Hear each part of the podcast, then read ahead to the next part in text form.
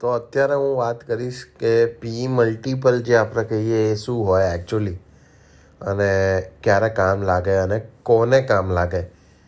Main તો કોને કામ લાગે એના માટે હોય છે. કે પી મલ્ટિપલ એટલે પ્રાઇસ ટુ અર્નિંગ મલ્ટિપલ હવે અર્નિંગ્સ એટલે આપણે અર્નિંગ પર શેર જે હોતું હોય છે, એના કેટલા ટાઈમ્સ તમે એને પૈસા આપવા માંગો છો?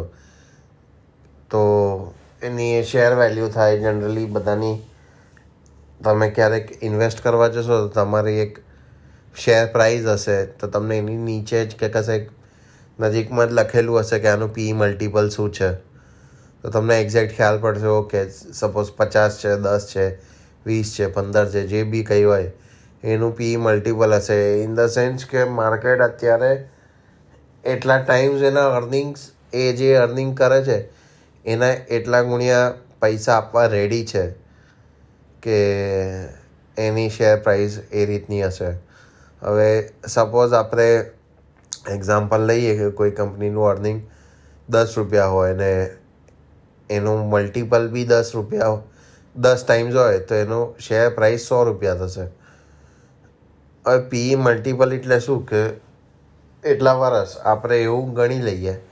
પી મલ્ટિપલને આપણે યર્સમાં કાઉન્ટ કરીએ, તો કે અર્નિંગ્સ મેચ થવા માટે અગર પ્રાઇસ ચેન્જ ના થાય, તમે જનરલી બિઝનેસમાં ઇન્વેસ્ટ કરતા હો, તો આપણે પ્રાઇસ જે વધે છે કે ઘટે છે જનરલી શેર પ્રાઇસ કન્સિડર ના કરતા હોઈએ કેપિટલ ગેઇન્સ કે એના માટે.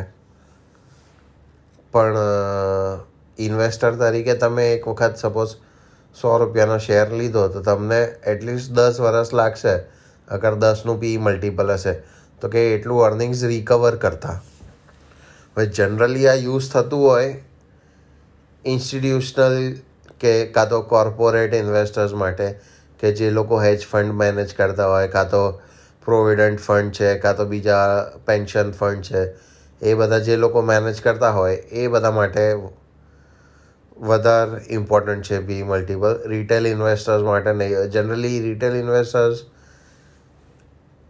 આપણી બધાની મેન્ટાલિટી એ રીતની હોય છે કે એક વીસ કે ત્રીસ ટકા પ્રોફિટ બુક થાય છે કે કોઈ બી શેરનો ભાવ વીસ ત્રીસ ટકા વધતો હોય છે તો આપણે નીકળી જતો હોય છે.